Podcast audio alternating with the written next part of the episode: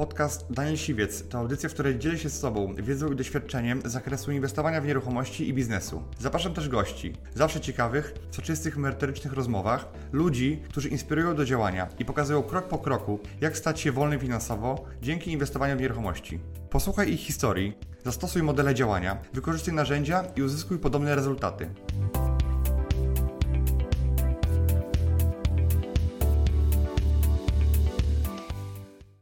Większość mieszkań w Polsce jest własnościowych bez zabezpieczenia, bez kredytu.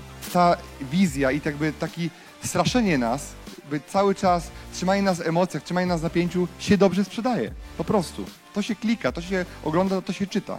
Popatrzcie, dużo osób mówi, że ceny są wysokie, ceny wystrzeliły w kosmos. To prawda, ceny urosły do góry, ale nie urosły więcej względem pensji, nie urosły więcej względem e, inflacji. To są puste koty napchane gotówką, bardzo często. Ale w budowlance i w nieruchomościach wszystkie materiały budowlane, które są produkowane, są produkowane na podstawie energii.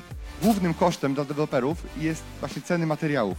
Dlaczego? Dlatego, że dzisiaj deweloperzy nie wiedzą, nie budują dlatego, że boją się sprzedaży, że ich nie będzie, albo będzie mniejsza. Nie. Oni się przede wszystkim boją tego, za ile to im się uda wybudować za te dwa lata. Tak jak było w covid -zie. Wiele osób prognozowało, że będzie bańka na rynku nieruchomości, że wszystko pizdnie i w ogóle mieszkania będą, będą za darmo rozdawane. Tak? I co się wydarzyło w covid z cenami mieszkań? Czyli wartość realna jest praktycznie podobna, jak była 10 lat temu. Co dalej z rynkiem? Jaka jest prognoza?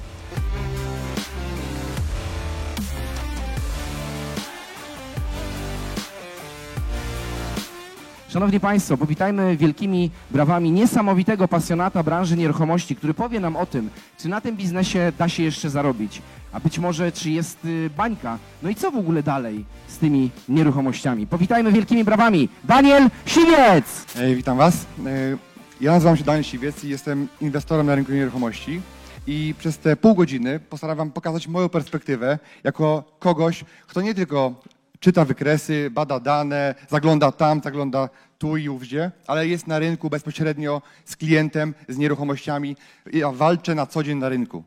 Więc ja jestem osobą, która nie tylko analizuje, bo mam też, e, mam też kanał na YouTubie, tak samo jak Maciek, tak samo jak Kasper. Też mówię o tych nieruchomościach i też wiele osób e, mnie ogląda, więc mam pewną i legitymację i pewną taki mandat do tego, żeby to śledzić. I przez te pół godziny będę mówił Wam o tym, jaka jest moja perspektywa, jak wygląda dzisiaj rynek nieruchomości oczami inwestora. Dlaczego chcę o tym powiedzieć? Bo bardzo dużo się mówi rzeczy, które są nieprawdziwe w internecie. A dlaczego rzeczy e, nieprawdziwe się sprzedają dobrze? Te złe wiadomości przykuwają uwagę. Jest mnóstwo nagłówków, artykułów pod tytułem nieruchomości się skończyły, za chwilę będzie krach, za chwilę wszystko pierdolnie. Prawda? Jest tak? Jest tak. E, w telewizji się może o tym nie mówi, natomiast w mediach ja rozmawiałem z wieloma osobami, które o tym mówią, o, o tym nagrywają, o tym piszą i one mi mówiły niektóre wprost. To się dobrze sprzedaje, to się dobrze klika, dlatego o tym mówimy. Ale niekiedy spotykamy się z tym samym, dokładnie z tą samą opinią. Więc ja wam pokażę moją perspektywę. Popatrzcie, dużo osób mówi, że ceny są wysokie, ceny wystrzeliły w kosmos. To prawda, ceny urosły do góry, ale nie urosły więcej względem pensji, nie urosły więcej względem e, inflacji. I teraz ta czarna tutaj linia, ona pokazuje ceny mieszkań. W całej Polsce średnie ceny mieszkań, bo na, na tym się bazujemy. I widać, że wystrzeliły te ceny w górę. I wiele osób mówi, Jezu, jak jest drogo, nie, ma, nie można kupić, już jakby jest masakra, jest bańka na rynku nieruchomości. Ale jak popatrzymy sobie wstecz, popatrzymy sobie tutaj, od 2010 roku, bo to nie ma skali, do, do, do dzisiaj, te ceny balansują między. I teraz to są ceny w ujęciu jako siła nabywcza naszych pensji. Czyli e, można kupić sobie za jedną pensję 0,8, między 0,8 a 1 metr. Czyli te ceny balansują między 0,8 a 1 metr. A ile było w kryzysie? Ile można było kupić miesz e, metrów mieszkań w kryzysie w 2007 czy 2006 roku? Można było kupić 0,55 metra. I teraz to jest blisko. Natomiast jak się spojrzy na to statystycznie, to tak naprawdę ceny mieszkań musiałyby tu i teraz, żeby była bańka na rynku nieruchomości, ceny musiałyby urosnąć o 45% przy jednoczesnym zatrzymaniu średnich wynagrodzeń. Czy realne jest to, żeby średnie wynagrodzenia spadały? Przy takich planowanych wzrostach minimalnych pensji, wzrostach kosztów i presji pracowników na przedsiębiorców, żeby, e, żeby przez inflację dawać więcej. Czy jest możliwe, żeby, żeby ludzie zarabiali mniej? Żeby dynamika spadła? No nie. Dlatego chcę, pokazuję wam taką abstrakcję, która pokazuje o tym, że do bańki jeszcze nam trochę brakuje. Więc jak ceny, y, jak pensje będą rosły, to mieszkania musi, musiałyby rosnąć o 100%, żeby można było powiedzieć o jakiejś sytuacji, która jest niebezpieczna dla rynku. I kolejna rzecz. Mówimy o cenach transakcyjnych. Niektórzy mówią, Jezus Maria, już spadły, w trzech miastach, czterech miastach spadły ceny, miesiąc za miesiąca. Ale to nie ma żadnego znaczenia, że dwa, trzy miasta zanotowały e, spadek średnich cen transakcyjnych.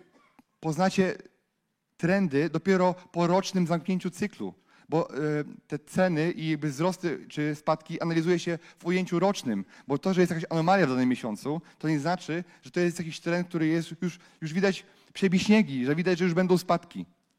Bo te ceny cały czas, mimo wojny, mimo e, tej sytuacji, one cały czas rosły do góry, powoli, rosły do góry.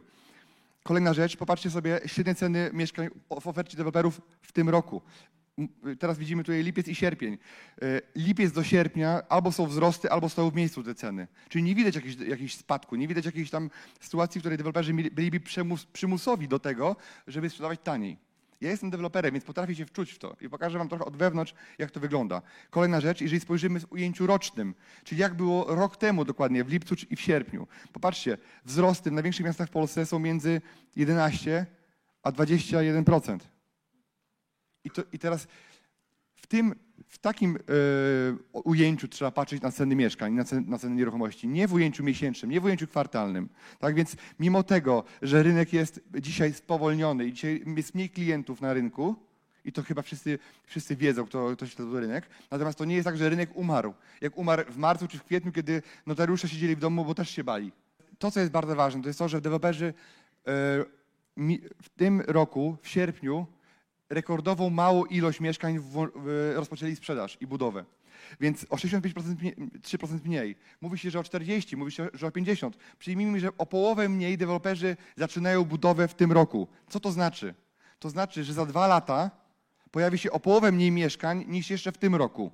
Czyli oni skończą budowę za dwa lata i będzie mniej towaru na rynku. Po prostu. Mniejsza podaż będzie. A co teraz trzeba zobaczyć?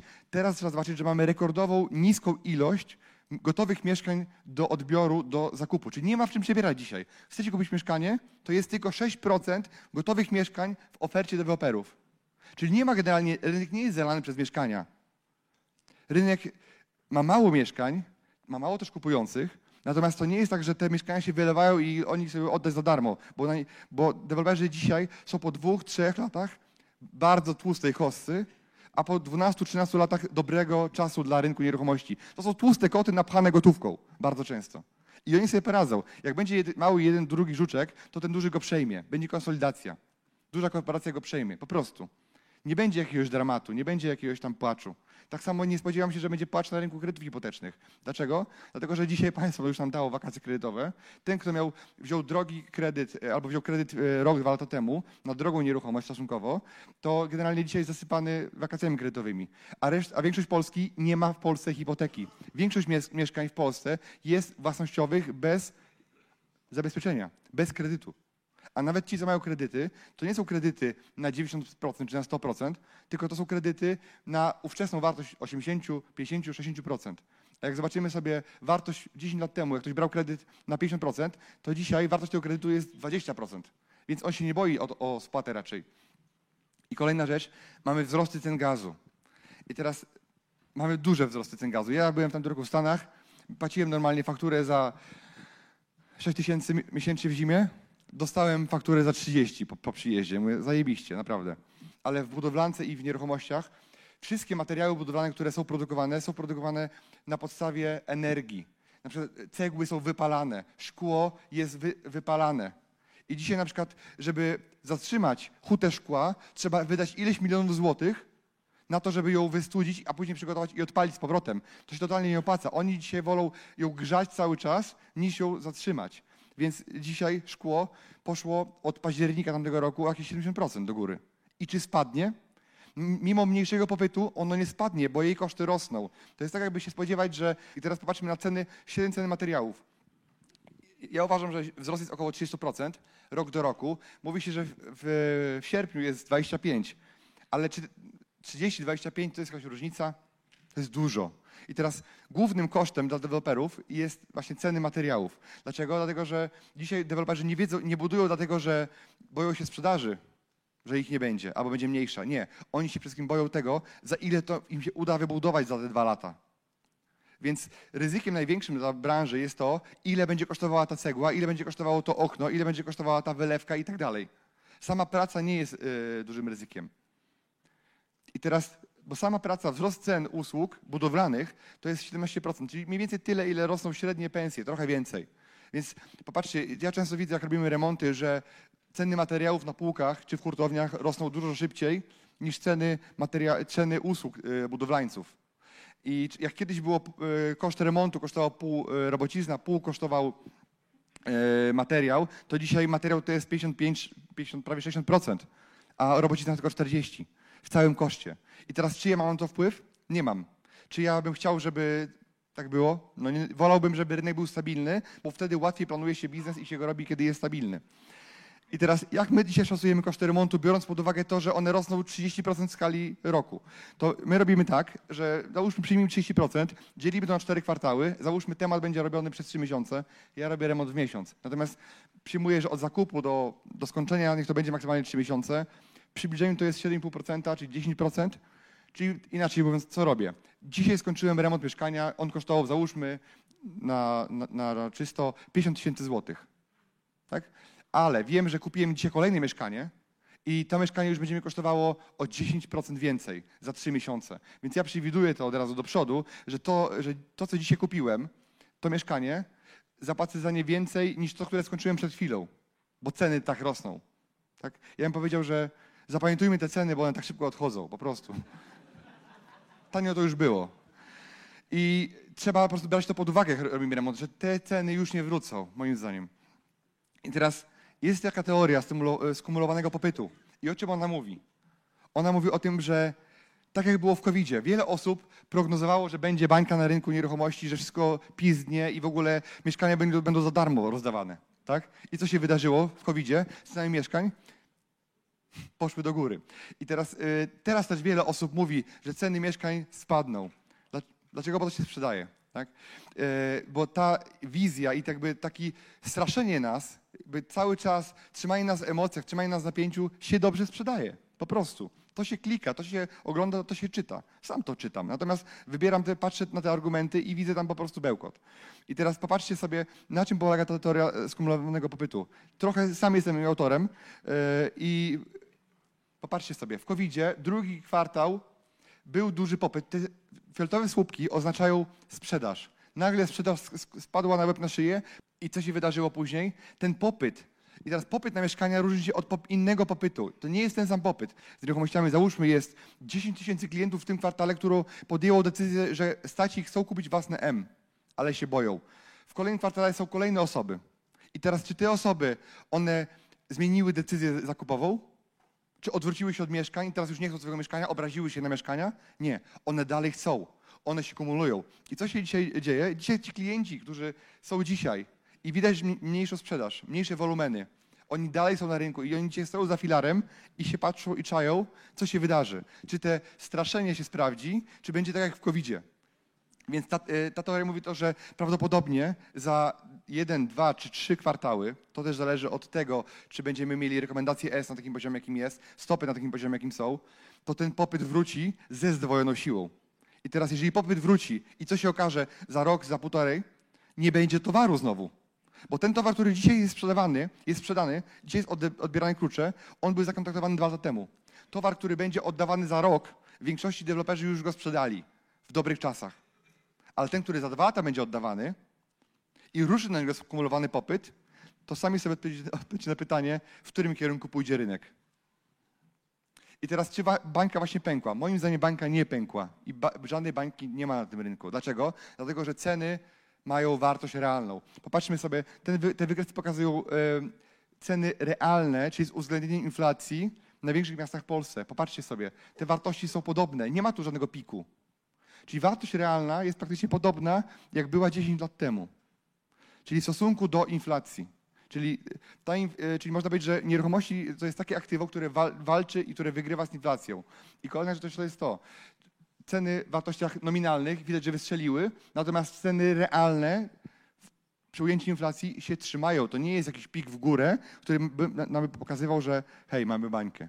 Tak? I jeszcze ważna rzecz. Jest taki bank UBS, który co roku robi analizy na temat ryzyka bańki na rynku nieruchomości na całym świecie. Jest 30 miast, które oni obejmują, w tym jest Warszawa. I Warszawa jest trzecim miastem od końca, znaczy na początku listy, z najmniejszym ryzykiem bańki na rynku nieruchomości.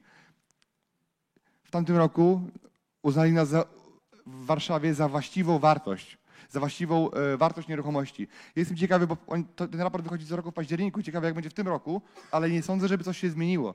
I oni biorą pod uwagę rynek, rynek pracy, rynek, e, siłę nabywczą, wartość pieniądza i uważają nas, że nasz rynek jest bezpieczny, że jest bardzo małe ryzyko bańki na rynku nieruchomości, więc to jest kolejny argument. I teraz, co dalej z rynkiem? Jaka jest prognoza? I teraz ja, to, co ja widzę, to, co, to, to jest stagflacja. To może nie jest generalnie, e, to może nie jest coś takiego, co powoduje, że e, to nie jest pojęcie, które używa się przy nieruchomościach stricte. Natomiast to jest pojęcie, w którym będziemy mieli wzrosty cen przy zmniejszających się wolumenach sprzedaży. To znaczy, że będzie mniej transakcji na rynku, ale ceny będą rosły, bo koszt, e, czynniki kosztotwórcze będą dociskały ten rynek w tym kierunku. Mimo mniejszego popytu, mniejszej zdolności kredytowej i mniejszych dostępu do kapitału, ceny będą niestety rosły. I teraz, czy to jest dobry moment na wejście? Buffett mówi, że bądź chciwy, kiedy inni się boją i bój się, kiedy inni są chciwi. I to jest ten moment, kiedy reszta się boi. Wtedy ja jestem chciwy. Dziękuję Ci, że wysłuchałeś do końca. Jeśli ten podcast był dla Ciebie interesujący, zapraszam do słuchania kolejnych odcinków. A jeśli chcesz jako pierwszy otrzymywać powiadomienia o nowych odcinkach, subskrybuj mój podcast.